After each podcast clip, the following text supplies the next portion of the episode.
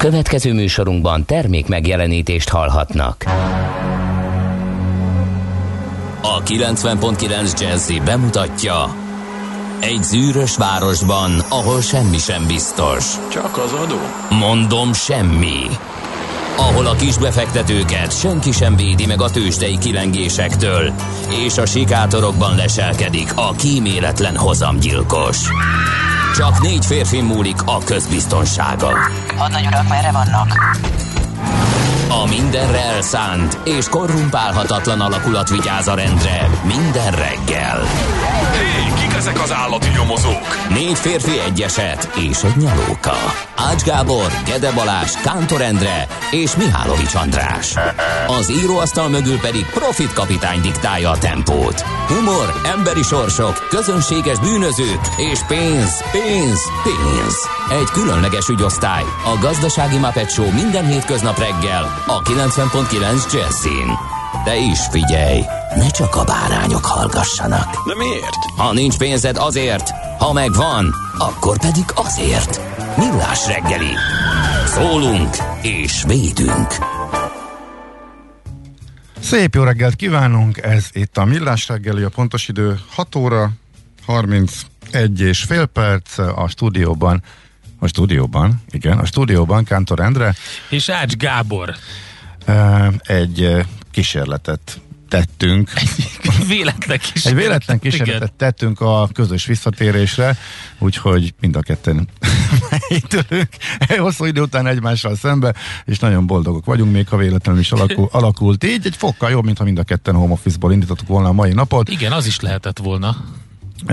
Nem, ha ragaszkodunk ahhoz, hogy második oltás plusz 14 nap, akkor még nem lehetnénk itt, de a tudomány mai állása szerint azt megelőzően is már kellőképpen felkészült a szervezetünk arra, amire fel kellett neki készülnie, úgyhogy úgyhogy örülünk. Ez nem azt jelenti, hogy mostantól mindig ez lesz, de a fokozatos visszatérésről való Józan, fokozatos visszatérés, így van. Igen, egy tesztelünk, mondhatjuk úgy is. Úgyhogy ez most Úgyhogy ez az első ilyen alkalom úgy van. Tényleg nem is tudom, hogy mikor volt utoljára. Szeptemberben. 2020 szeptemberben? Tehát akkor elég jó kihúztuk. Minden esetre május 26-a van, 0630 2010 909, ez a mi SMS, WhatsApp és Viber számunk. Érkezett már reggeli köszöntő üzenet, ha én jól láttam, de lehet, hogy nem. Dékartást szeretném fölkérni egy ellentmondás tisztázására. A didergős, szép, napsütéses, jó reggelt kartások a tegnapiakhoz képest erősebb, de még nem aggályos forgalmi viszonyok között lehet közlekedni Vácról Pestre minden szakaszon 28 perc a menetidő, ez egy fontos közlekedési információ. De ha összevetjük a tegnapi valamikor ideális forgalmi viszonyok között 29 percről számolt be, akkor hogy jön ki a tegnapihoz képest erősebb forgalmi viszonyok közti 28 perc? Hát igen. A logikai bukfencek. Lehet, eh, hogy érzésre. Nagyon ki vagyunk ma hegyezve, én úgy érzem. Illetve le, na jó. Morgos szerda van. De van. Igen, még egy másik közlekedés gyorsan elmondok, aztán moroghatsz eh, mert frappáns nagyon és fontos. Azt hittem, egy negyedhetes indulással a Pesti rakpart még suhanós lesz délfelé. Tévedtem. Ott Azt lehet már mondja, óvatosan. A kedves hallgatónk már írt nekünk Gábor üzenetet az infokukat millásreggeli.hu-ra, ja nem is, hanem a, a millásreggeli.hu weboldalról a kapcsolati űrlap segítségével küldte el azt mondja, hétvégi történet, de talán egy sort megér. Ilyenkor hol van a kamara? Az 5000 forintért miért nem szólal fel? A remény hal meg utoljára, meg a könyvelő, és természetesen a különböző portálok működése már szót sem érdemel. Hol igen, hol nem, erre mennek az adóforintok. Szóval arról szól az ő morgása, hogy megint, hát eléggé kiakadtak a könyvelők, a beszámolási határidő elhalasztását követelik. A Magyar Könyvelők Országos Egyesülete indulatos hangvételű levélben szólította fel az illetékeseket, hogy halasszák el a céges beszámolók és a társasági adó bevallásának határidejét, de szerintem ezt így bővebben kifejtjük majd uh-huh. lapszemlénkben. Az a lényeg, hogy már emiatt morog. Pedig nem kéne morogni, mert hogy a pünkösdi hosszú hétvégét így a fagyban, esőben, ködben töltöttük, ahhoz képest ma 25-26 fok, napsütés, Hol? Azt Szegeden. mondják. Szegeden. Szegeden? Hát Nem Budapesten. Ó, hát de azért a napsütés itt is lesz. A napsütés lesz, de itt csak ilyen 22-23, legalábbis emlékeim Akkor szerint. az is jó. Hát a, igen, erre már érkezett egyébként egy hozzászólás. Morgós szerda. Hogy hívják azt a napot, amikor eláll az eső, ragyog a nap, és csiripelnek a madarak? Munkanapnak, munkanapnak, írja Zsuska. E, igen, ezt tegyük hozzá, hogy a legfrissebb előredés szerint hétvégére ismét, Ismét. eső. De hát ez már csak, Már ez, csak ez még Kína- beváltozhat. Figyelj, már csak kínomban röhögtem azon a poénon, amit valaki megosztott a Facebookon. Egy ilyen karikatúra, egy ilyen skót vicc volt, hogy ketten sétálnak a ilyen esős időben, egy skót pacák, meg egy látszólag a turista, és kérdezi, hogy mi is az a, az obskurus skót kifejezés arra, amikor fúj a szél, esik az eső, és köd van. Nyár. Mondta. Igen. és ez teljesen jellemző volt eddig a tavaszra. Uh, itthon, úgyhogy reméljük azért lesz uh, szép idő Hát nem is. tudom, mi lesz a pontos adat, majd nyilván megtudjuk június 1-én, hogy mennyi lesz a, a májusi negatív anomália, mármint hogy az átlaghoz képesti hőmérsékleti eltérés a negatív irányba. Április veszettül hideg volt, ö, ebben az évszázadban a leghidegebb, ez simán van esély rá, hogy a május is hasonló legyen, legalábbis a nyugati ország részben, mert most hétvégén is ketté szakadt az ország, és Igen. keleten azért meleg volt, de a nyugaton, ahol én is ö, mászkáltam, pocsék, hideg, esős minden. Na nézzük, mi köthető a mai naphoz. Minden kedves Fülöp nevű hallgatónknak nagyon boldog névnapot kívánunk. Ünnepelnek még a berengárok, meg az elektrák. Szerintem most sokan föl kiáltottak, hogy éljen. A hallgatók közül gondolom rengeteg elektra, meg berengár van. Evelyn, Filip, Godó, Nyík és Szemere is ünnepel. Het. Aztán ezen a napon történt, hát ezt direkt beraktam ide, mert megmondom őszintén, hogy azt gondoltam Mihálovics András lesz adásba, de hát nem tudtam nem tudtam kifogni rajta, szerettek ilyen vad eseményeket neki beírni, hogy 1849-ben ezen a napon történt, amikor Dzsombe Szudi királynőt, szultánát Mohéli székhelyén Fomboniban megkoronázzák. Most ebből a mondatból szerintem sokan nem értettek sok mindent, ahogy én sem. Tehát Mohéli székhelyén Fomboniban koronázták meg Dzsombe Szudi királynőt. Na mindegy, ez csak egy kis vicc volt. Ami sokkal fontosabb, és mindannyian emlékszünk rá, akik ebbe a korosztályba tartoznak, 1980-ban ezen a napon. Farkas Bertalan az első és eddig egyetlen magyar űrhajós, aki járt az űrben, a Soyuz 36 fedélzetén elindult a világűrbe.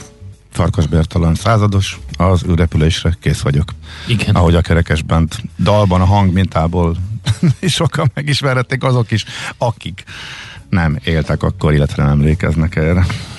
Aztán, hát jó pár évvel később egy szintén fontos és az életünket megpecsételő esemény zajlott 2006-ban Balaton összödön, amikor Gyurcsány Ferenc záróbeszédet mondott az MSP frakció zárt Balaton összödi ülésén.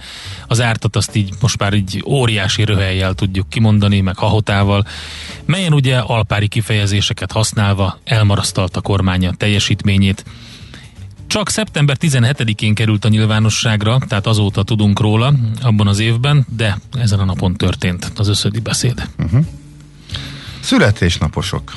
Na nézzük. Kádár János. De, direkt. Ö, Ez vé, véletlen? Véletlen vaj, mondhatnák az összeesküvés teljesen, elméletek. teljesen. Ja, mert hogy John Wayne-t átugrottam, hogyha Ja, időrendben haladunk. Bocsánat, nem, nem. de Az összödi beszédre gondoltam, de mindegy.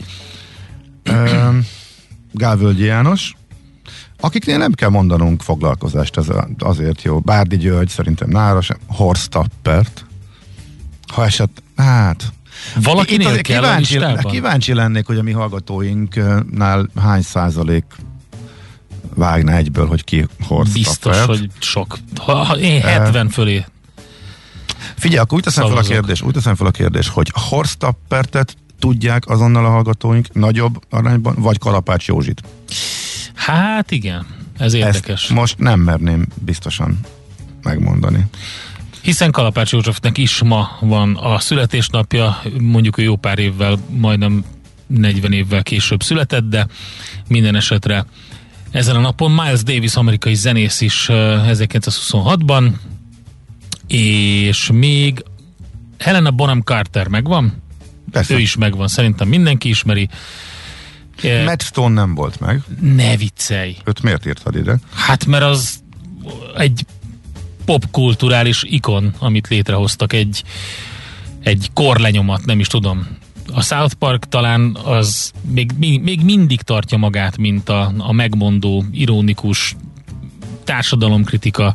Az megvan, És csak minden. a készítője nem volt meg, azt nem tudtam, hogy ki. Hát Trey Parker és Matt Stone. Aha, jó, hát. Egy nagyon fontos megjegyezni. Őnek is ma van a születésnapja. Hát most nem mondtunk el, hogy ki hozta a pert, most írják a hallgatók, hogy Derek megformálja, Hát, hogy egy köszönjük, igen, igen, igen, igen. Van, aki nem tudja, úgyhogy fontos, de Kalapács Józsiról sem mondtuk el. Tegyük meg, ne kelljen googlizni annak a hallgatónak, akinek ő nincs meg. És vajon Ő a- Colin Verncombe-ról ki tudja, hogy kicsoda? Hát ezen a néven talán kevesen.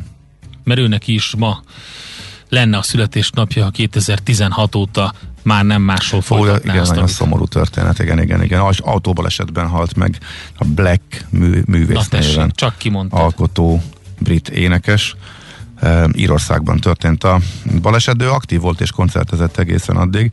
Mérsékkel, sik- jó, hát most, tudod milyen a mérsékkel? Ha, ha van egy gigantikus, Angliában egészen elképesztő, siker? nem, egy elképesztően nagy slágered van, amiről ismer mindenki, és mondjuk azt nem tudod megközelíteni, de mondjuk azért adsz ki lemezeket, azt azért valamennyien megveszik, a, közlek, a koncertjeidre elmennek több ezren, akkor ezt most az olyan, de ez nem jó mondjuk bukásnak nevezni, ezt nem is szeretem. Hát Tehát, hogy egy- egy azt, azt, az egy, azt az egy gigantikus slágert, a Wonderful Life-ot, ami egyébként szerintem egy csodálatos dal, tegyük hozzá, azt nem tudta ő megismételni, és azt tudod miről szól? Hogy ez egy teljesen egy ironikus dal, és egy elkeseredésében írta.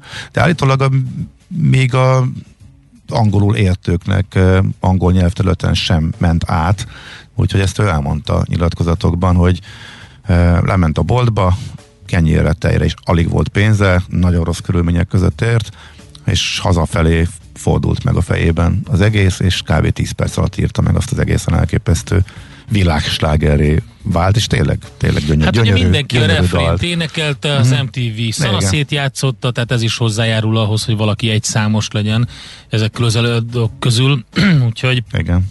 jó páran vannak még, akik egyébként zenéltek, zenéltek folyamatosan, és mégis egy. Ott van például a Spin Doctors, ugye gyakorlatilag egy számról Igen. Ismert zeneka. Volt nekik utána még egy az MTV-n, de mindenki csak azt várta, hogy hát miért nem azt szólal meg, amit nagyon szeretnénk. Hát ez tudod úgy van, hogyha valaki egyen nagyon befut, akkor még egy következőt megpróbálnak rotálni, aztán ha az nem annyira jól megy, sőt mondjuk fel annyira, akkor általában vége is a dalnak, úgyhogy ez náluk is illetett. Szóval a Black 1962-ben született ezen a napon, és sajnos 16-ban történt az a közlekedési baleset, eh, amelyet nem élt túl. Nagyon zenéljünk egyet, egyik uh, születésnapostól sem fogunk most zenélni, egy teljesen más dolog lesz.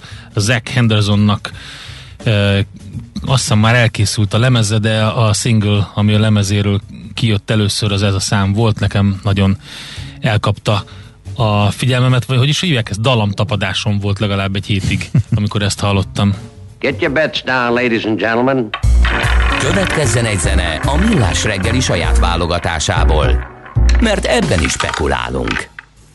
Ezt a zenét a Millás reggeli saját zenei válogatásából játszottuk. Nézz is!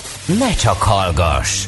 millásreggeli.hu elhallgatók figyelmeztetnek, hogy csak nem sikerült elmondanunk, hogy ki az a Kalapács Józsi, úgyhogy, de ezt meg is fogalmazták ők is, mindig vannak rockerek, mindig lesznek rockerek.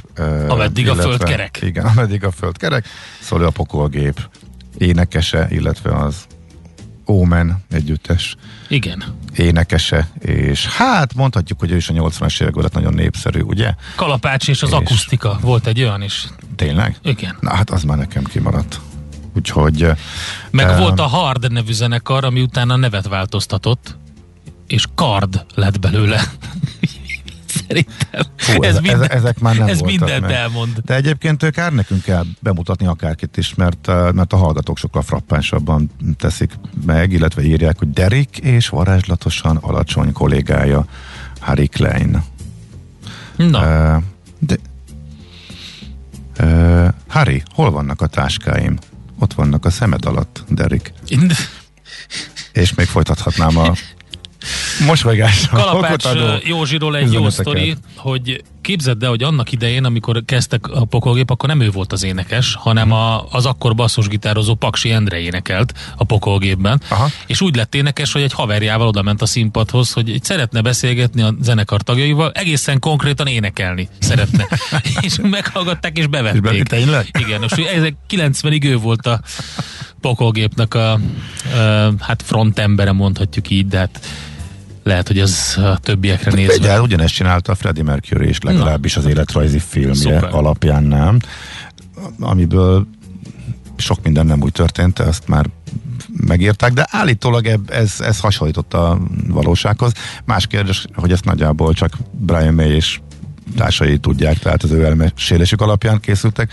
Készült a film, és olyan dolgokban is mondtak ők valamit, aminek viszont az ellenkezőjét mások állították, úgyhogy higgyük el nekik, hogy így történt. A Derrickről pedig szerintem kevesen tudják, hogy maga a casting is, meg az egész image, meg minden az a San Francisco utcáiból jött. Annak idején a németek nagyon szerették ugyanúgy lenyúlni az amerikai dolgokat, mint egyébként, ahogy az amerikaiak lenyúlják azokat az európai filmeket, amiket nem tudnak jól bemutatni otthon, meg szinkronizálni, és arra a piacra megéri megcsinálni, meg hát ugye a világpiacra is nyilván de a Karl Maldennek a karaktere az a Derrick, és a, és a Douglas pedig a, pedig a Harry. Uh-huh. Úgyhogy És Viktor Apó megírta nekem azt a tulajdonnevet, ami nekem is hiányzott a, az iménti szóvicből, a szemed alatt Stefán. Stefán. Nem ugrott be, hogy hívják, de mi a kereszt neve Stefán. Erik felügy, főfelügyelőnek, de valóban, valóban Harry és Stefán. Köszönjük szépen. Úgy érzem, hogy ezzel teljes lett a Derek univerzum, Eh, illetve amit most így elmondtunk a műsorban, nézzük, mit írnak a lapok. Hát sok mindent. Többek között nézzük ezt a könyvelői sztorit, ugye, amit a Morgásra is írt a kedves hallgató. A Magyar Könyvelők Országos Egyesülete egy elég indulatos hangvételű levélben szólította fel az illetékeseket, hogy halasszák el a céges beszámolók és társasági adó bevallásának határidejét. Többek között megírta ezt a portfólió is és azt írták, hogy nem tűrjük, hogy tovább hátráltassák a munkánkat, és semmibe vegyék a felhívásainkat többek között. Úgyhogy ez az egyik. Aztán a napi.hu azzal indul ma reggel, hogy hatalmas veszteséget termelt tavaly a Fény utcai piac. Mhm, igen, ez 2021 érdekes. is nehéz év lesz, tehát az idei év. Ki, ki, a kiutat keresi a szorolt helyzetből továbbra is a Fény utcai piac, amely évek óta a vásárlók elmaradásától és az üresen álló üzlethelyiségek miatt elmaradó profittól szenved. Az úgynevezett profit kötöttség feloldása javíthat a helyzeten, de a járványhelyzet őket is megviselte, írja tehát a napi.hu azt mondja, hogy ö, tavaly a Fény utcai piac Kft. 453 millió forintos árbevétel mellett közel 56 millió forintos minusszal zárt. Ez azt jelenti, hogy már második deficites éve van. A korábban ugye rendre nyereséget termelő piacnak. Hát ez tényleg izgalmas, mert én azt gondoltam volna, hogy itt körülnézek, sokszor megyünk el oda mellette, ugye közel is van, hogy hogy mindennek ellenére jól működik, mert lehet, hogy csak oda képzeltem azt a azt a sokadalmat, zsúfoltságot, ami egyébként jellemző volt a Fény utcai piacra. Ezek szerint nem. Azt mondja, hogy 17 üz- üzlethelyiség állt üresen 2020 elején, és négy olyan egység volt, amit még nem tudtak bérbe adni egy ö, 2017-es nébi botrán, botrány utáni pereskedés miatt. Na most egy fontos információ, oké, okay, tehát ez azt jelzi, hogy uh, még, vagy már a járvány előtt is uh, rossz volt a helyzet. Uh, 2017-ben volt ez a botrány, mikor a hentest bezáratták, és megtépázta a piac hírnevét, de hogy a, most mi van? Tehát mondjuk azért érdekelne, hogy ehhez képest 21 elején mekkora az üresedés. Ez mondjuk nincsen benne, ezt jó lenne mondjuk tudni. Én még egy eh, 444.hu cikket ajánlok, annak apropóján írtak, hogy őrségváltás volt a világ leggazdagabbjainak listájának hm. élén. A Forbes becslése szerint ugyanis Bernard Arnault az a baj, hogy nem tudom, hogy mondják a franciák ezt az LVMH-t, mert én mindig csak a angol száz Vuitton. sajtóba... Louis Vuitton, Jó, hát a Moët Hennessy. Igen. Így? Egybe az egészet ki Szerintem szokták így. mondani? Uh-huh. Aha, jó. Tehát a két luxusmárk egyesüléséből létrejött a francia. Mert a angol száz gazdasági sajtóval simán LVMH. Tényleg? Aha. Akkor viszont lehet a franciák is valahogy így Na, Na, ez- kell mondatni egy ilyen francia. Szóval ő a leggazdagabb, és már megelőzi Jeff Bezos és Elon Muskot is. Elon Musk azért ugye érdekes, hogy igazából egy full veszteséges eh, céget üzemeltetve, és mellett, mellette sok érdekes projekttel, de hogy pénzt igazából nem nagyon termelt még egyik se sikerül eljutni, ez mondjuk azért a ennek az évszázadnak azt hiszem, hogy a különlegessége. megvan. De, igen, mit találtál? Megvan. Hát kimondatjuk a, a, a Google-lal, és az, az nagyon jó lesz. Ide, ide is teszem a gépemet, és kíváncsi akkor vagyok, így igen. mondja, figyelj. LVMH. LVMH. LVMH. Aha, tehát ők is betőzik, de uh-huh. Igen, ebbe a pillanatban Az ács az benne van. is. Az ács benne van. Már LVMH. Megjegyeztem. Szóval ez a cikk végigveszi az ő karrierjét és a személyiség jegyeit is, hogyan gázolt át mindenkin, hogyan ugrasztotta egymásra a családokat, hogyan forgatott ki mindenkit a vagyonából, pereskedések minden e, volt, nagy szívfájdalom, viszont a Gucci-t, na, azt nem sikerült megszereznie. Üzleti húzásként az van benne, hogy nagyon-nagyon... mondják, hogy Güsi. Légy szíves, akkor ezt is üsd be nekem. Eh, Amíg ez, meg, amíg ez megtörténik, akkor addig nagy húzása volt, hogy nagyon korán bement Kínába. És, Vagy csak eh, egyszerűen Le Gucci. A klasszikus. ezt már ponyvaregény óta tudjuk, hogy valószínűleg így van, igen. Na, azt mondja, hogy eh, igen, Kínába hamar bement, és elég sok piacon szinte monopóliumot tudott kiépíteni, most pedig idén sokak meglepetésére a luxus biznisz ebben a mostani koronaválságban kevéssé esett vissza. A tech cégeket viszont a rotációban most ütik. Az elmúlt hetekben erről a tőzsdei összefoglalókban sokat beszéltünk, ezért aztán lecsökkent annyira Jeff vagyona, hogy meg tudta Bernard így kell, hát igen, előzni talán. Úgyhogy ő most a világ leggazdagabb embere, ez a lényeg. Akkor még egy gyorsat a végére az m4.hu-ból eh, egy Covid mérleg az utazási irodáknál 8 16 milliárd forint süllyedt el, kicsi volt az állami mentőv, írja az m4.hu. Nagyobb csődhullám nem volt az utazási irodáknál, de ez nem az államon múlott, amely az egyes utazási irodáknál tapasztalható 8 kötőjel 16 milliárd forintos visszaesést sem segítette célzott támogatással. Hát igen, erről már nagyjából beszámoltunk, de itt az összefoglalóban elég érdekes uh-huh. összegek repkednek, úgyhogy többek között itt az OTP Travel Kft. beszámolóját nézték meg, és még másokat a piacról. Hol zárt? Hol nyit? Mi a sztori? Mit mutat a csárt? Piacok, árfolyamok, forgalom a világ vezető parketjein és Budapesten. Tősdei helyzetkép következik. A Tősdei helyzetkép együttműködő partnere, a hazai innováció élenjáró gyógyszeripari vállalata, az idén 120 éves Richter Gedeon nyerté.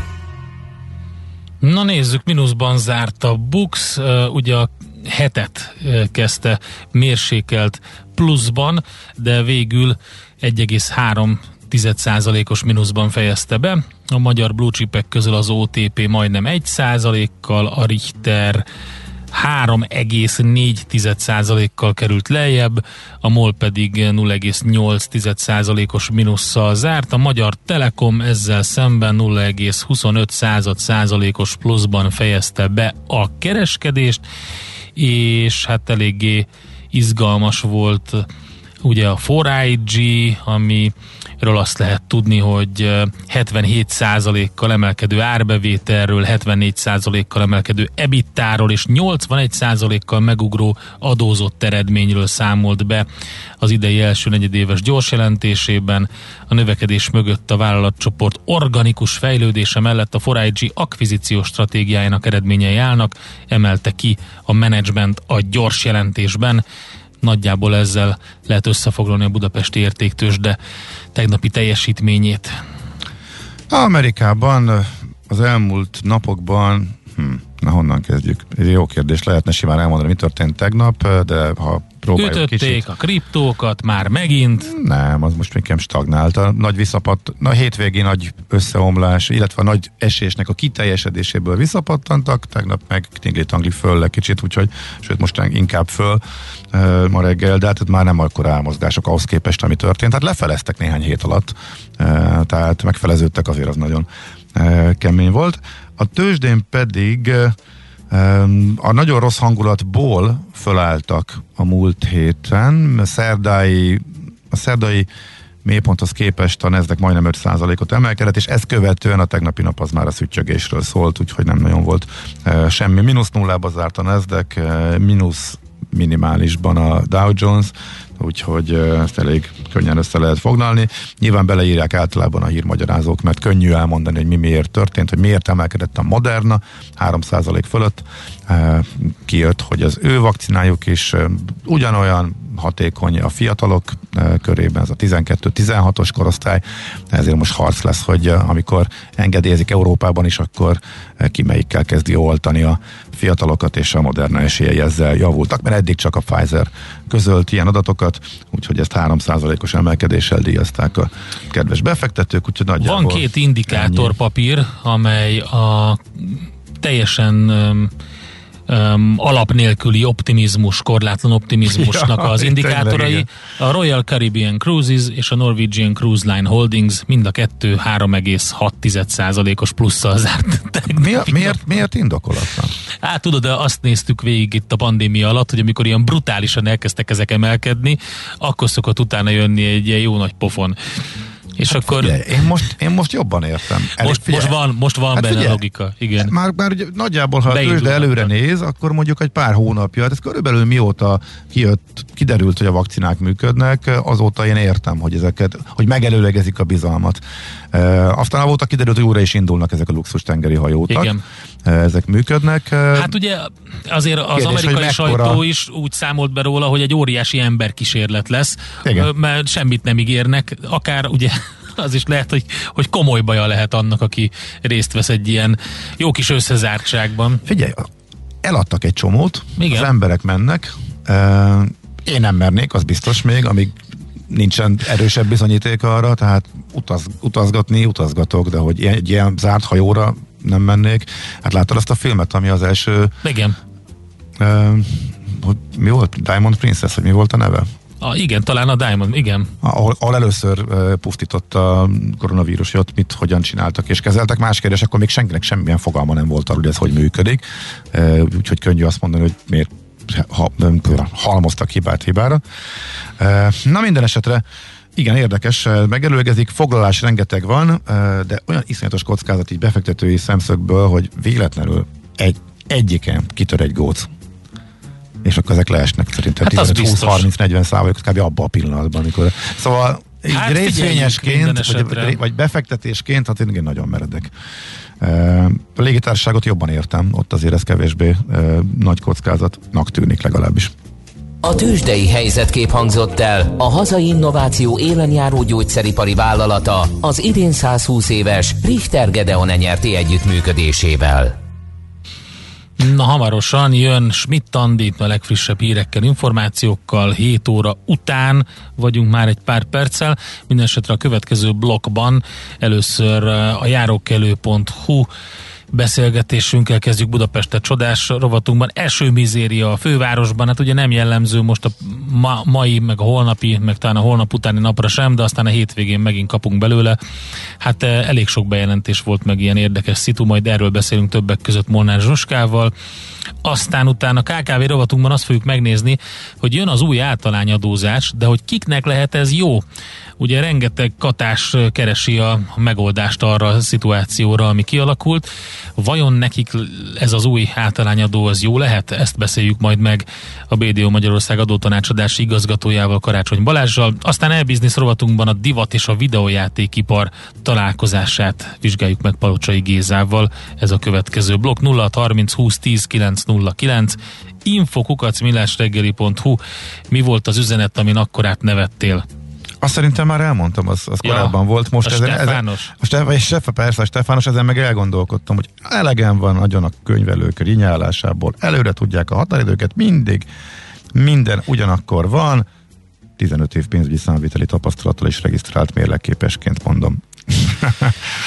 Hát, nem biztos, hogy az Egyesület egyetért ezzel az üzenettel, de hát Majd ez kiderül, van. hogy miért. Uh-huh. Nézd a Millás reggeli adásait élőben a millásreggeli.hu oldalon. Millás, Millás reggeli, a vizuális rádió műsor. Műsorunkban termék megjelenítést hallhattak. Aranyköpés a Millás reggeliben. A reggeli rohanásban könnyű szemtől szembe kerülni egy túl szépnek tűnő ajánlattal. Az eredmény krétával körberajzolt tetemes összeg. A tethelyen a gazdasági helyszínelők, a ravasz, az agy és két füles csésze és fejvállalakzat.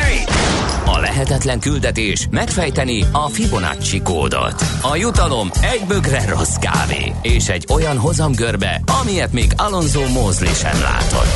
Millás reggeli, a 90.9 Jazzy Rádió gazdasági mapetsója. Vigyázat! Van rá engedélyünk! Jó reggelt kívánunk mindenkinek, 7 óra 13 perc van, ez a Millás reggeli továbbra is a 90.9 Jazzy Rádióban, mégpedig Ács Gáborral És Kántor Endrével. és a kedves hallgatókkal, akik küldtek nekünk üzenetet a 0630 20 10 909-re többek között közlekedésről. Budapest legfrissebb közlekedési hírei, itt a 90.9 jazz A stadionoknál délfele, délfelé lerohadt trollibusz, két sáv járható, alakul a dugó. Ezt az üzenetet kaptuk a közlekedéssel kapcsolatosan. A budai alsórakparton a Mozaik utca és a Margit híd között mindkét irányban napközben kertészek okozhatnak útszűkületet, ez 7 órától érvényes ma, illetve ugye folyamatosan forgalomkorlátozás van a Lánchíd felújításának előkészületei miatt, Clark Ádám téren, illetve az Alagút utcában, a Lánchíd utcában és a Főutcában és a Csomópontnál. A járdákat lezárták, valamint a Pesti oldalon a gyalogos aluljárót is, de a budai oldalon június közepéig nyitva marad ez. Budapest, Budapest, te csodás! Hírek, információk, érdekességek, események Budapestről és környékéről. Itt van velünk a vonalban Molnár Zsuska, a járókelő.hu sajtóreferense. Jó reggelt, szervusz! Sziasztok, jó reggelt! Na kezdjük egy jó sztorival. Ugye volt egy érdekes történet itt az Asztórián, volt egy sír, sérült villanyoszlop. Igen, előjáróban elmondanám azért, hogy a járókelő weboldal arra szolgál, hogy közterületi problémákat lehet bejelenteni, és két hete, amikor utoljára beszélgettünk, akkor egy már többszörösen bejelentett problémáról beszélgettünk, méghozzá az Asztórián egy, egy villanyoszlop sérült, és nem tudtuk, hogy mekkora ennek a sérülése, de a, az illetékes már egy ideje nem válaszolt, és nem, nem tudtuk, hogy folyamatban van-e a megoldás, és a jó hír az, hogy a legutóbbi rádiós beszélgetésünk óta a Budapesti Dísz- és Közvilágítási Kft. jelentkezett. Ők egyébként a saját Facebook oldalukon is posztoltak erről a helyzetről, és minket is biztosítottak arról, hogy, hogy nem baleset és életveszélyes a, a helyzet, tehát hogy megvizsgálták ezt a villanyoszlopot, csak a borítás sérült, és folyamatban van már a, a javítása tulajdonképpen ennek a burkolatnak, csak mivel ez egy díszlámpa, ezért időbe telik, hogy megérkezzen a, a, az új díszburkolat, úgyhogy, úgyhogy igazából ez egy nagyon jó történet abban az értelemben, hogy, hogy náluk egyébként van egy külön kapcsolattartó, aki tartja a járókelővel a kapcsolatot, ő jelentkezett, és mivel az volt itt a probléma, hogy a, a megszabott határidőn, törvényileg megszabott határidőn 30 napon belül ők nem jeleztek nekünk vissza, illetve rajtunk keresztül a bejelentőnek, ezért nem tudtuk, hogy mi, mi a helyzet ezzel a lámpával, de hogy megígértek, hogy ezt a 30 napos határidőt fogják tartani, és odafigyelnek rá a jövőben, úgyhogy köszönjük nekik, hogy ilyen kooperatívan állnak a helyzethez. Nagyon jó, akkor ez kimondottan be, beteljesítette a célját ez a bejelentés így is. Hát reméljük a többi is, mert hogy uh, itt ugye elég komoly esős napok után vagyunk, és hogyha jól néztük az időjárás jelentést, akkor majd jön a következő adag. És hát Budapesten elég uh, sok anomália van, például kisebb tenger alakult ki a 12. kerületben, bokáig érő víz a Maros utca végén, hát abszolút járhatatlanná válik ez a szakasz. Igen, ilyenkor esőzések idején egyébként rengeteg esővízzel kapcsolatos probléma érkezik hozzánk. Itt például az egyik ilyen típusú bejelentés az az, amikor alapvetően maga az útszakasz valahogy nem, vagy nem jól tervezett, vagy megsüllyedt. Itt a Maros utca végéről kaptunk egy, hát egy kisebb tengerről kaptunk tulajdonképpen egy fotót, itt, ahogy a Városmajor mellett elhaladunk, van egy kosárlabdacsarnok, és itt, itt látszik, hogy, hogy tényleg itt egy hatalmas vízfelület látható, csak az, az egész útszakaszt beborítja. Az, aki a jelzést küldte, ő le is írta, hogy itt konkrétan bokáig ér a víz, és valószínűleg az út süllyedése az, ami ezt okozza. Egyelőre nem tudjuk, hogy ez javítható-e, mi a helyzet vele. Mi továbbítottuk a 12. kerületi önkormányzatnak, és valószínűleg ők az illetékesek ez ügyben, de hogyha nem, akkor reméljük, hogy fogják jelezni. Van még hasonló sztori.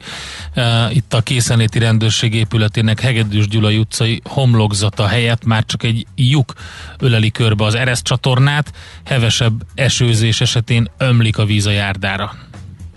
Igen, tulajdonképpen itt, itt el is mondtad, hogy mi a, a helyzet. Ugye amiért például házaknál, társasházaknál jelentkező problémák, ezek, ezek már a társasházat érintő problémák, tehát nem közterületi problémák, ilyeneket nem szoktunk fogadni. Itt ugye azért foglalkozunk mégis ezzel az ügyel, mert annyiban érinti a közterületet, hogy a, a háznak vagy az épületnek a hibája. Itt konkrétan az, hogy a, az Ereszt csatorna körül egy óriási lyuk van, és hát gondolom itt, itt egy ilyen hatalmas hideg zuhanyként tulajdonképpen közterületre érkezik a víz, és a közterületen közlekedőket akadályozza a, a közlekedésben, úgyhogy mi ezt szintén így továbbítottuk a készenléti rendőrségnek, ez a Hegedűs Gyula utcai épületnél van, és hát reméljük, hogy ez előbb-utóbb javítva lesz ez a probléma. Kicsit többeket érint ez a Korvin negyed szitu. Itt az aluljáró évek óta beázik egy helyen. Igen, igen, a Korvin negyednek az aluljárójában szerintem, hogyha akik arra járnak, látták már, hogy vannak ezek a klasszikus fémparavánok, amiket így metróban szoktak kihelyezni, amikor metró felújítás van. Ugye itt is ezzel van lezárva egy szakasz. Hát ezt sajnos nem tudjuk, hogy itt ezt a beázást mikor fogják megszüntetni ezek a paravánok, mikor fognak eltűnni. Ami itt most egy új probléma az az, hogy a, a beázás úgy terjed halad, hogy van egy jegyautomata, ami szintén ázik, és ez ilyenkor, amikor elsős időszak van, akkor a, a bejelentőnk azt írja, hogy nem is működik, úgyhogy ezzel meg azt hiszem, hogy így aktuálisan foglalkozni kellene, mert a beázás, korrigálás az nyilván egy nagyobb beruházás, de itt a jegyautomata az talán áthelyezhető, kikapcsolható helyette valami más megoldás található szerintünk. De legalább itt ez a mexikói úti sztori megoldódott, ugye a fővárosi csatornázási művek elég gyorsan reagált.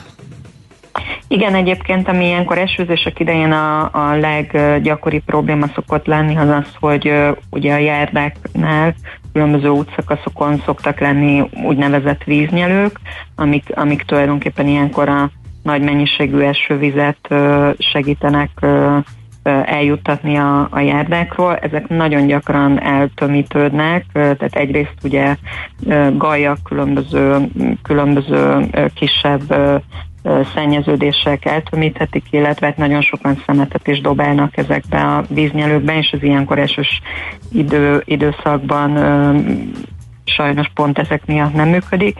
Itt a mexikói útnál volt egy ilyen eldugult víznyelő, ami miatt a járdaszakasz, járdaszakaszon felgyűlt a víz, viszont azt hiszem, hogy talán igen egy napon belül intézkedett a az illetékes, a fővárosi csatornázási művek, ők egyébként általában gyorsan intézkednek. Nagyon jó, hát akkor már többi, többi megoldást is várjuk az illetékesektől. Köszönjük szépen, hogy elmondtad ezeket nekünk. További jó munkát nektek! Én is köszönöm, sziasztok! Szia, szia! Molnár Zsuskával, a járókelő.hu sajtóreferensével beszélgettünk, főleg itt ilyen esőmizériáról, de voltak jó megoldott ügyek, és még egy esőset ide e, raknék, e, Budapest és környéke a rovat. Emlékszel ugye a e, Gárdonyi strandnál felhúzott ilyen fél méter magas ilyen beton Aha. Nem tudom mi az, küszöbre, ugye elvileg ilyen Ugye elvileg azért létesült, mert itt többen firtatják, hogy eh, miért, de ilyen ős, ős, ősi ott lakók elmondták, és azt lehetett is látni, hogy sok esetben ugye a, a, az uralkodó szélirány az pont merőleges erre a partszakaszra folyamatosan, és hogyha, hogyha komoly eső van, vagy nagy szél, akkor kifújja a vizet. Tehát ott, eh, ott folyamatosan ilyen sáros volt a, a partszakasz, és azért elvileg azért rakták oda, hogy ez ne történessen meg.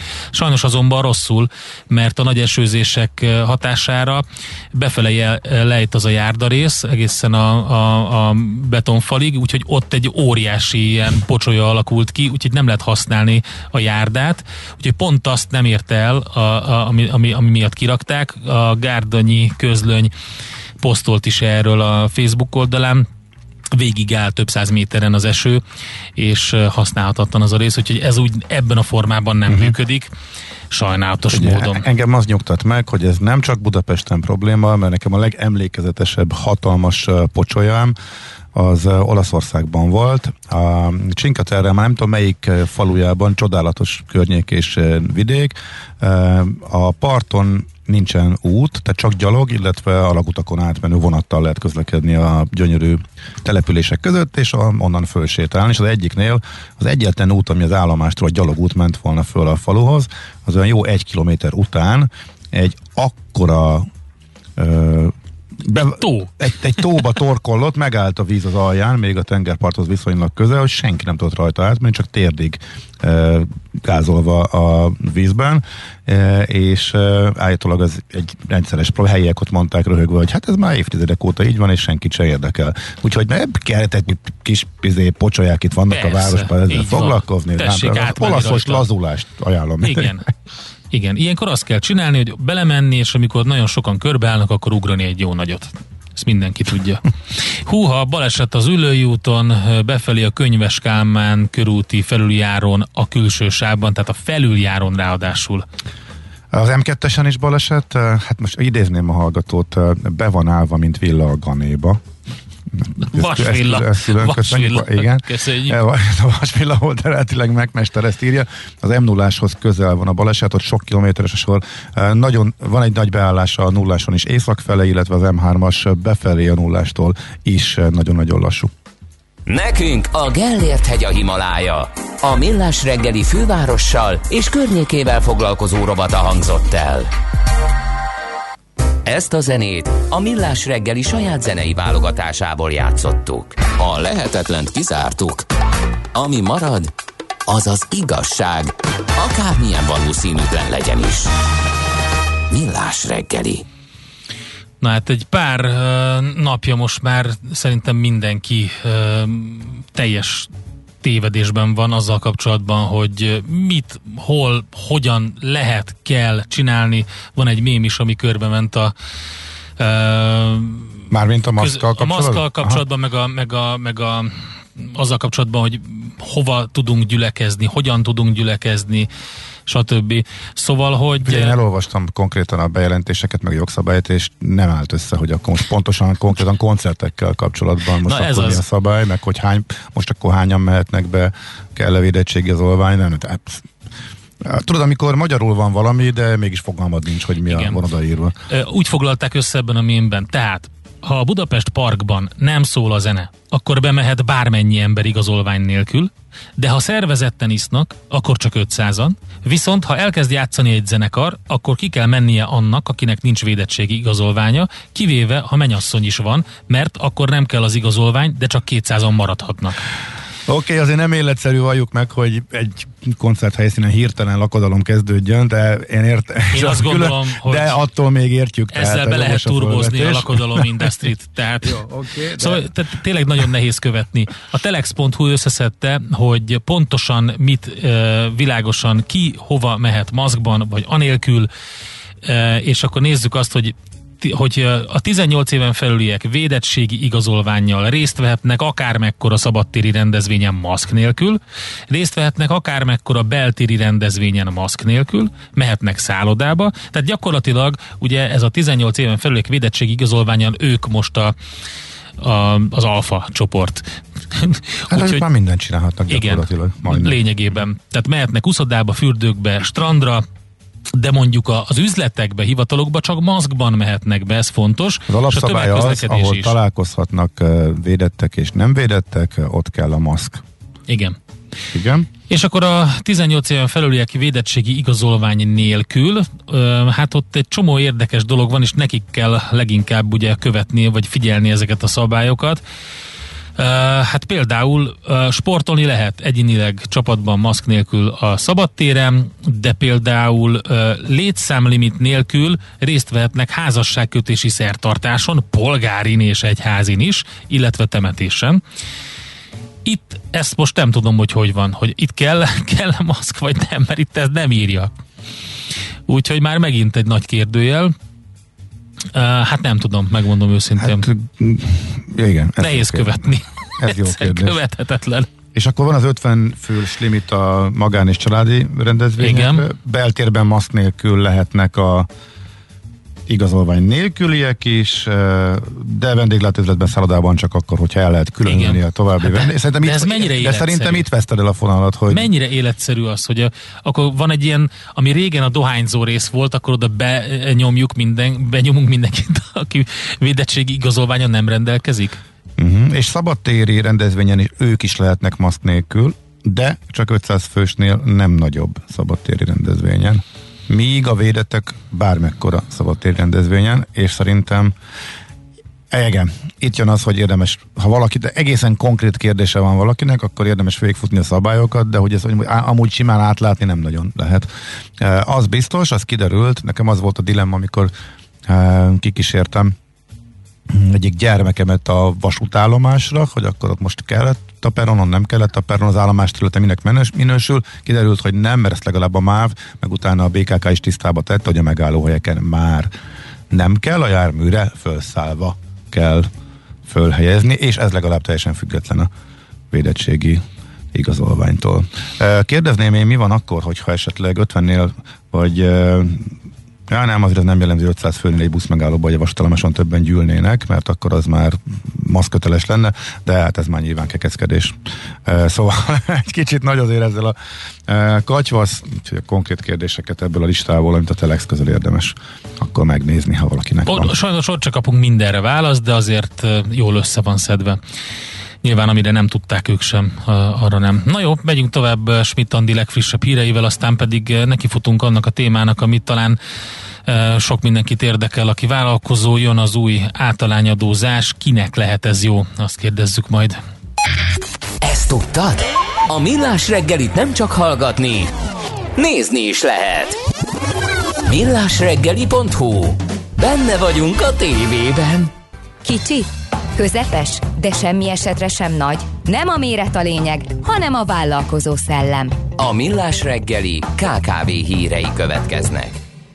Hát ahogy beszámoltunk róla, úgy tűnik, hogy az általányadózás lehet a legjobb választás jövőre sok kis vállalkozásnak, illetve hát, hogy jön ez az új általányadózás, annyi biztos, de hogy mennyire jó választás lehet, erről fogunk beszélgetni a BDO Magyarország adótanácsadási igazgatójával, Karácsony Balázsral, aki itt van velünk a vonalban. Jó reggelt!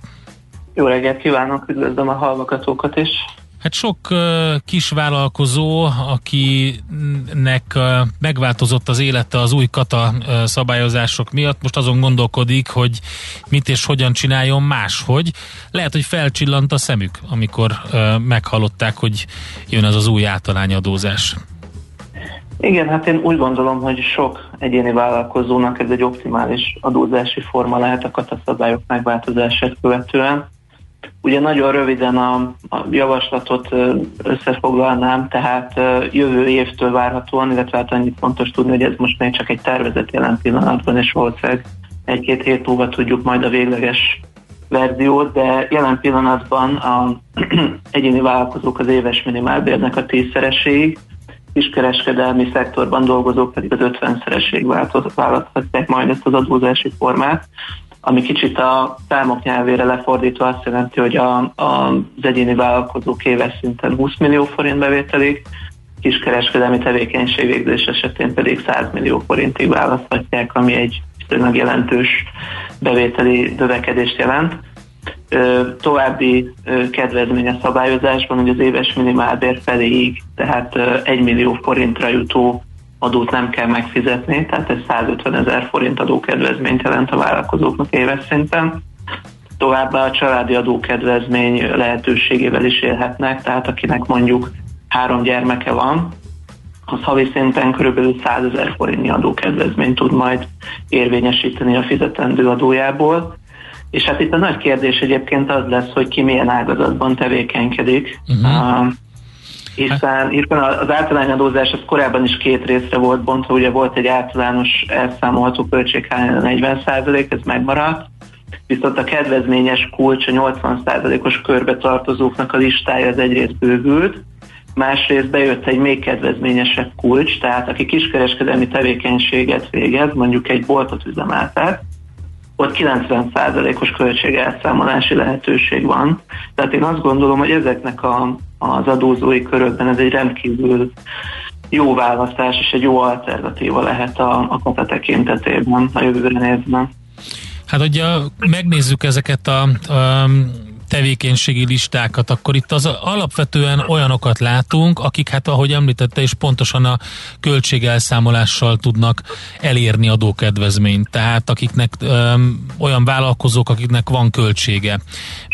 Itt lehet olyanokról szó, akiknek mondjuk szellemi munkája van, sokkal kevesebb a költsége, vagy pedig számukra nem annyira jó ez a forma?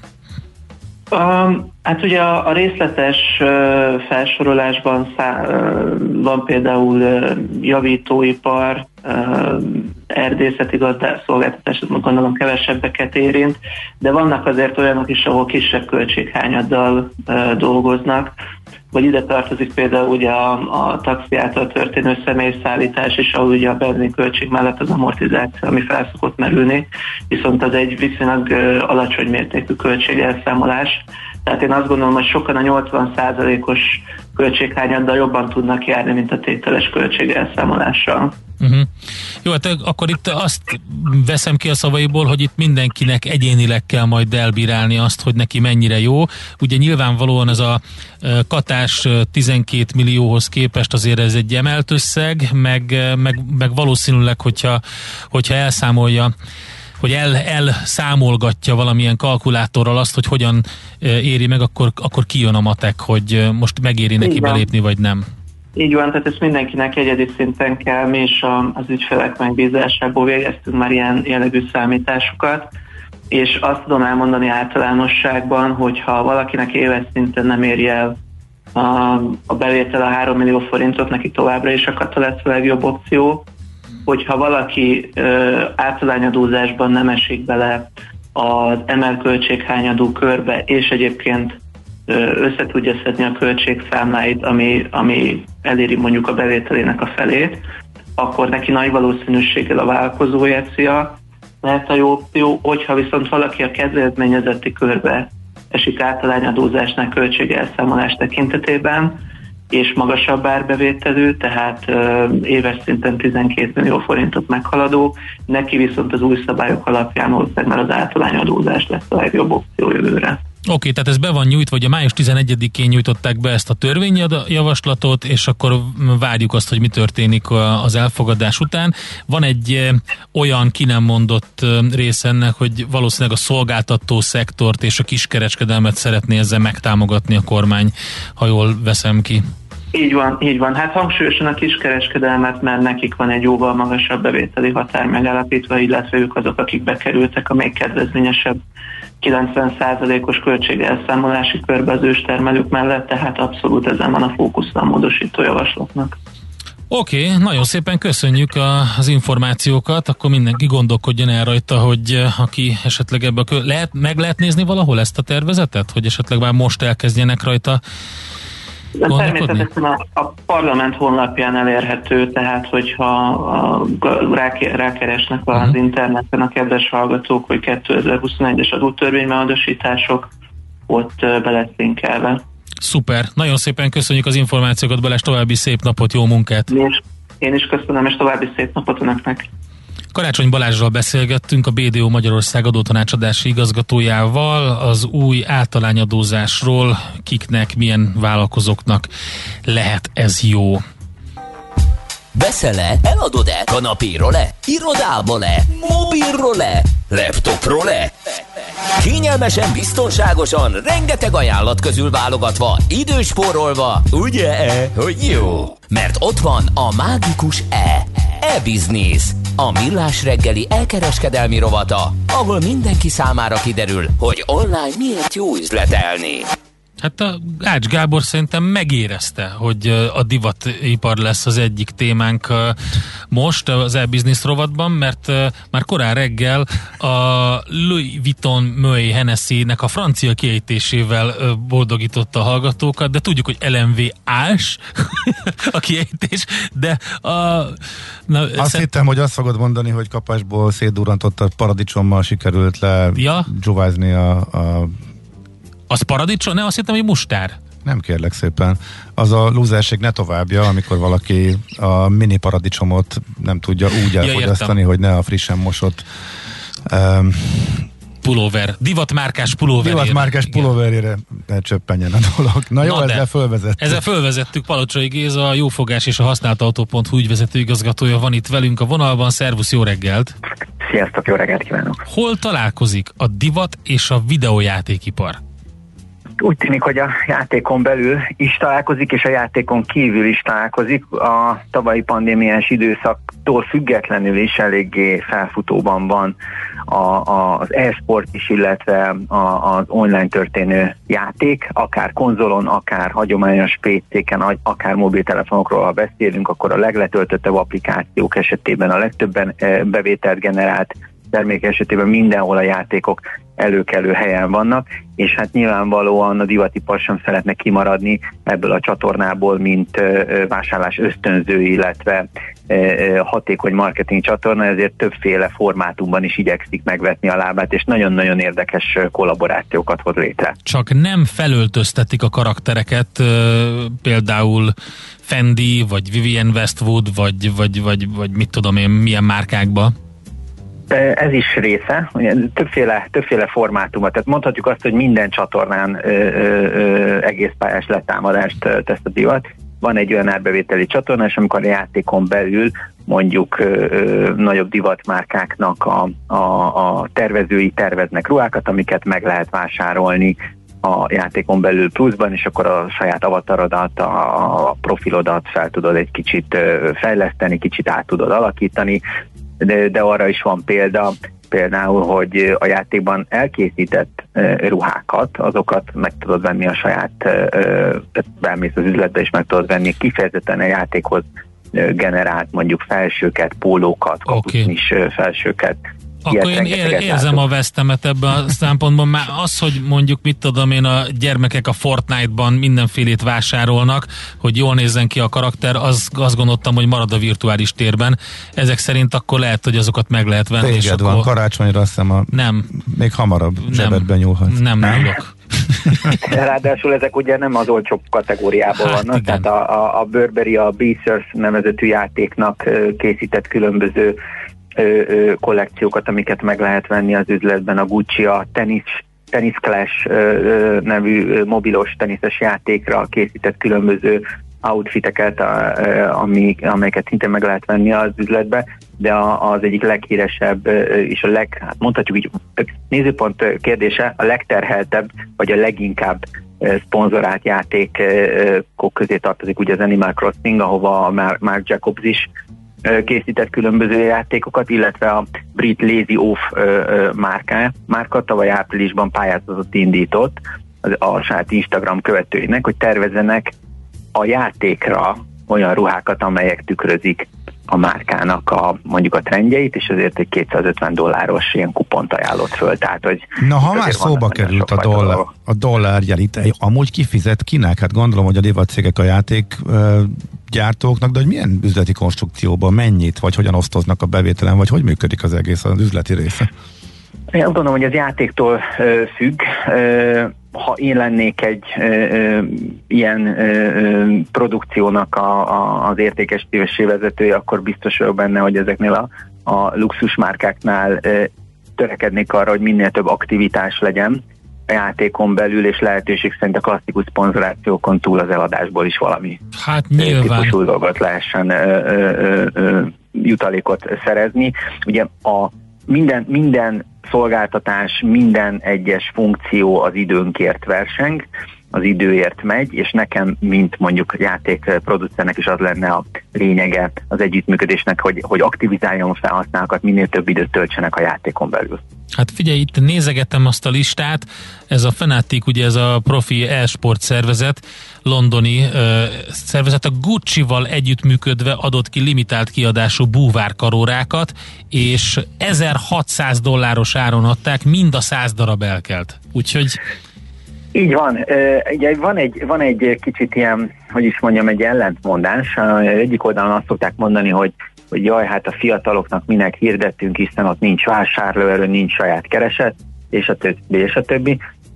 Közben meg azt látjuk, hogy ezek a, a, a, a luxusmárkák mégiscsak itt vannak és hirdetnek a gyerekeknek. Ugye ennek vannak azért megint csak nézőpont kérdése, hogy mennyire oké okay ez, vagy, vagy nem oké, okay, de látszódik, hogy mondjuk az e-sportban levő tárjátékosok, akik a twitch már így is hatalmas pénzeket keresnek a, a közvetítéseikkel, hogyha ők mondjuk őket felruházzák különböző mondjuk egyedi bomberjackikkel, vagy ezzel az órával, amit te is említettél, akkor pillanatok alatt el kell nagyon-nagyon sok belőlük, limitált kiadás kell, jó drágán, és azonnal viszik, mint a cukrot. Csodálatos. Hmm. Itt, hogyha valaki nem érti, miről van szó, a Puma márka összefoglalója szerint a márkát vásárló amerikai férfiak közül 85% rendszeresen játszik videójátékokkal, és körülbelül 75%-uk rendszeresen néz online játék streameket. Hát akkor innentől kezdve már csak egy lépés az, hogy ezt megtegyük, amit mondtál. Így van, és nem csak uh, ruhamárkákról beszélünk, tehát a Fortnite-on uh, uh, például a tavalyi évben volt egy koncert is Travis Scottnak, Travis Scott ott adott egy virtuális koncertet április 20-án. Uh, nagyon érdekes volt, mert azt mondják, hogy öt koncertet ad két órától, ami egy ilyen virtuális helyzetben ugye, hát hogy is néznek ki, hogy majd akkor ott állt és vársz a sorodra, minden esetre 12 millióan nézték meg ezt a virtuális koncertet, ahol egy rajzolt Travis Scott énekelt Igen. nyilvánvalóan playbackről, de volt olyan típusú együttműködés is, ahol a, a, a, a, ez a Sandy Leangnak, egy New York divattervezőnek a, a, a, a luxus webshopjával volt az Animal Crossingon belül egy olyan virtuális pop-up sztória, ahova meghívták a különböző rajongókat, hogy egy eseményhez csatlakozhatnak, de lekorlátozták, hogy egyszerre csak 8 avatar léphetett be a boltba, és egy külső weboldalon kellett sorbálni a többieknek, hogy bejuthassanak ebbe a virtuális pop-up store és hát volt olyan időszak, amikor több mint száz játékos várt virtuálisan arra a sorra, hogy bejusson egy virtuális store tehát egészen döbbenetes dolgokat meg lehet csinálni. Azt mondja, hogy 160 milliárd dolláros az e-sport és játékpiac, ugye ezt csak felerősítette a pandémia, és hát több mint két és fél milliárd játékos, majdnem három milliárd játékos lesz valószínűleg. Igen, Úgyhogy... azt hiszem, hogy egy ilyen másfél évvel ezelőtt, amikor beszéltünk, röviden említettem, hogy az e-sport kapcsán, hogy akkor a készvíz kidobott egy e-sport cipőt, egy ilyen gamer cipőt, sneakert, hogy abba, abba játszanak a játékosok, aminél hogy mosolyogtunk is, hogy hát ülnek közben, és miért kell külön cipőt még csinálni, de hát azt is nagyon, az is nagyon-nagyon ment, és ezek, a, ezek az úgynevezett csapatok most már a klasszikus sportcsapatoknak a, a, a szintjére emelkedtek, tehát hogyha mezeket, különböző az adott csapattal, logóval ellátott termékeket kezdenek el árulni, akkor azok eléggé szép bevételeket tudnak generálni. Nem véletlen, hogy a hagyományos labdarúgó klubok, nagy sportcsapatok is egyre inkább elindítják a saját e-sport üzletágukat, vagy sportágukat. Tehát ül a user a gép előtt, és megveszi hozzá a drága tornacipőt, Igen. meg mezt, mert hogy... És amikor, egy, és amikor nem a gép előtt ül, hanem közösen bandáznak, akkor mindenkinek olyan kell, hogy legyen. Jó, de hát alig találkoznak. Tehát az ah, de fognak a, találkozni a nagy de, eseményeken. Ugye azt írja egy hallgató, hogy a Fortnite-ban most DJ-k játszanak, Igen. és mozifilmet vetítenek. Egyébként ez fizetős? E, Vagy a, a, meg a Scott koncert is az volt, hogy ez, itt, itt mi a pénzmozgás mögötte? Én a, én a GTA-ban ö, ö, voltam először olyan eseményen, ö, ahol DJ játszott, ott 12 DJ exkluzívan játszott ö, uh-huh. ö, saját szettet. Be lehetett menni egy ilyen, egy ilyen szórakozó helyre, virtuálisan, ott voltak tudom, egy csomó avatár, meg az enyém is, és ott néztem a tévébe, hogy játszik a DJ. Az nem volt, az nem volt uh-huh. fizetős én, én, ha jól emlékszem, akkor a Travis Scott sem volt fizetős. Nem, a, nem, maga a játék nem fizetős, hanem ugye ahhoz, hogy játszani tudjál, a különböző platformokra kell, hogy előfizetésed legyen, de ez más, tehát maga a játék nem, és utána bemehetsz és megnézheted a különböző nagy eseményeknél, ez már nem az első a Travis Scottos. Igen, csak szerintem magából azt kérdezte, hogy, az, hogy maga, maga, a maga, koncert, maga, nem, nem. maga a koncertre menés ott. Én úgy emlékszem, hogy ez nem volt fizetős. Nem Aha. volt fizetős. Ennek, nem, viszont... ennek pont az a lényege, hogy, hogy ne legyen fizetős, hiszen itt egy új ö, albumnak a bemutatásáról ö, volt szó, Aha. tehát hogy ez uh, utána a különböző stream szolgáltatásokon úgyis agyon hallgatják, és akkor. Abikám, nem az a fizetős, hanem az, hogy milyen cuccba mész. Mert mm. hogyha csak úgy Vagy sima karakterrel, igen, sima avatárral mész, akkor lenéznek. De hogyha, hogyha jó cuccban vagy, meg tudsz mindenféle ilyen figurákat csinálni, meg vannak mindenféle ilyen gesztikulációid, meg, meg milyen csákányod, és ott ugrálsz, akkor te vagy a mhm. király. Úgyhogy csak mondom. Óriási. Ready Player One, elértünk ide, Ready Player One, úgy, ahogy a könyvben és a filmben is volt. Hát Géza, köszönjük szépen. Én is köszönöm, és össze találkozunk, addig pedig mindenkinek kellemes nyári szünetet kívánok. Oké. Okay. Nektek is. Neked is várunk vissza szeretettel. Köszönjük szépen, szervusz. Sziasztok, ciao. Palocsai Gézával beszélgettünk a jófogás és a használt autó.hu ügyvezető igazgatójával. Na, megtaláltad-e? E-Business. A millás reggeli elkereskedelmi rovata hangzott el. E-Business. Üzletei online. Mikor jön a millás reggeli online merchandise? Kérdezzük Mihálovics András kollégánkat. Online bögrét mikor kaphatnak a kedves hallgatók az avatárjuk közébe? A András? Fizik, a fizikai tíz éve készül. Így van, úgyhogy az egy nagyon szép bögre lesz. Az, igen, az már tudjuk, hogy gyönyörű tömegigény mutatkozik iránta. Most egyelőre a Miles Tegeli Kft. sales vezetése és, és a az ezzel megbízott projekt team vitatkozik a, a bögre, kezd, kezd letisztulni, hogy mégiscsak egy olyasmi legyen, amiben lehet kávét rakni, és van füle, amit meg tudunk fogni. Tehát itt tartunk most. De óriási haladást értünk el az elmúlt években, azt kell, hogy mondjam. Na jön uh, schmidt a legfrissebb hírekkel, információkkal, utána pedig uh, jövünk vissza mi megnézzük majd azt, hogy a nagyvállalatoknál hogyan segíti az agilitás a működést, egészen pontosan ilyen best practice fogunk nézni, úgyhogy Kutas István tárcsázzuk majd a Magyar Telekom vállalati kommunikációs igazgatóját. Hé, hey, te mit nézel? Nem tudtad? A Millás reggelit nem csak hallgatni, nézni is lehet. millásreggeli.hu Nézzünk, mint a moziban!